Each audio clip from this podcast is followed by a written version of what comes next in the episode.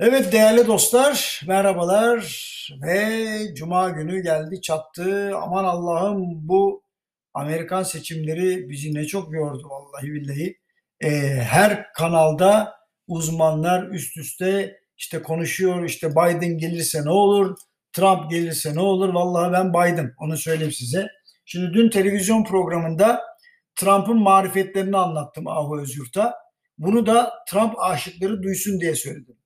Hani peki Biden çok mu farklı? Yok değil. Kendisiyle yurt dışında e, katıldığım birçok e, toplantıdan e, tanıyorum. Çizgisi bana zaten hiç güven vermiyordu. Şimdi gerçi ben bu satırları yazarken hala kimin başkan olduğu net olarak belirlenmedi ama e, yani Biden'ın ipi göğüslemesi kesin abire Amerikan e, e, Yüksek Mahkemesi'ne e, başvuruda bulunuyor Trump ve, ve avukatlar ama bundan bir sonuç çıkar mı bilmiyorum. Şimdi e, seçimden önceki gün hatırlarsanız Amerikan piyasaları ve dünyada da büyük borsalar sert bir yükseliş gösterince birçok uzman dedi ki e, ya herhalde kazanan ne şekilde belli olacak mesele uzamayacak. Ancak tabii bir futbol maçına giden herkes bu tip davranışların sürü psikolojisiyle oluştuğunu bilir. Dolayısıyla her piyasa hareketi doğru olarak nitelendirilmemeli. Tabii ki piyasa güçlüdür. Önünde sonunda düzeltmesini yapar.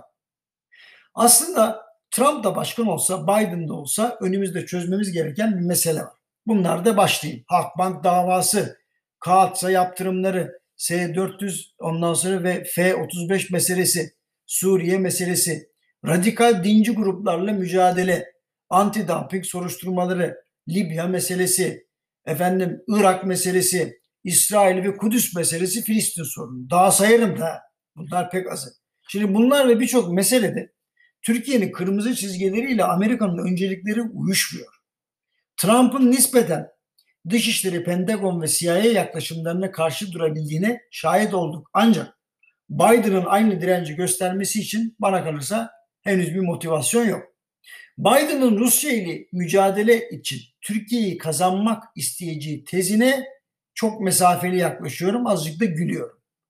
Amerika ve Rusya uzun zamandır birbirlerine dokunmadan kontrollü bir siyaset uygulamayı tercih ediyorlar.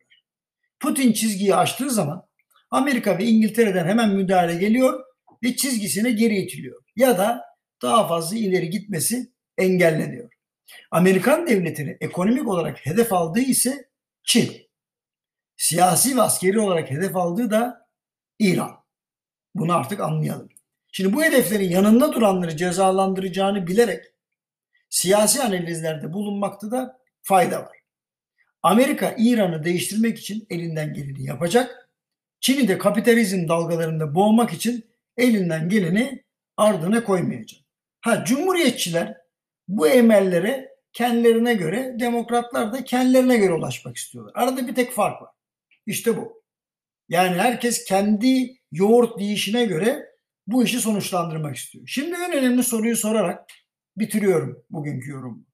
Türkiye'nin bu bahsettiğim Amerikan emellerine karşı durması menfaatine midir? Yani karşı duracağız. Biz bunları engelleyeceğiz falan diyebilir miyiz? Böyle bir gücümüz var mı?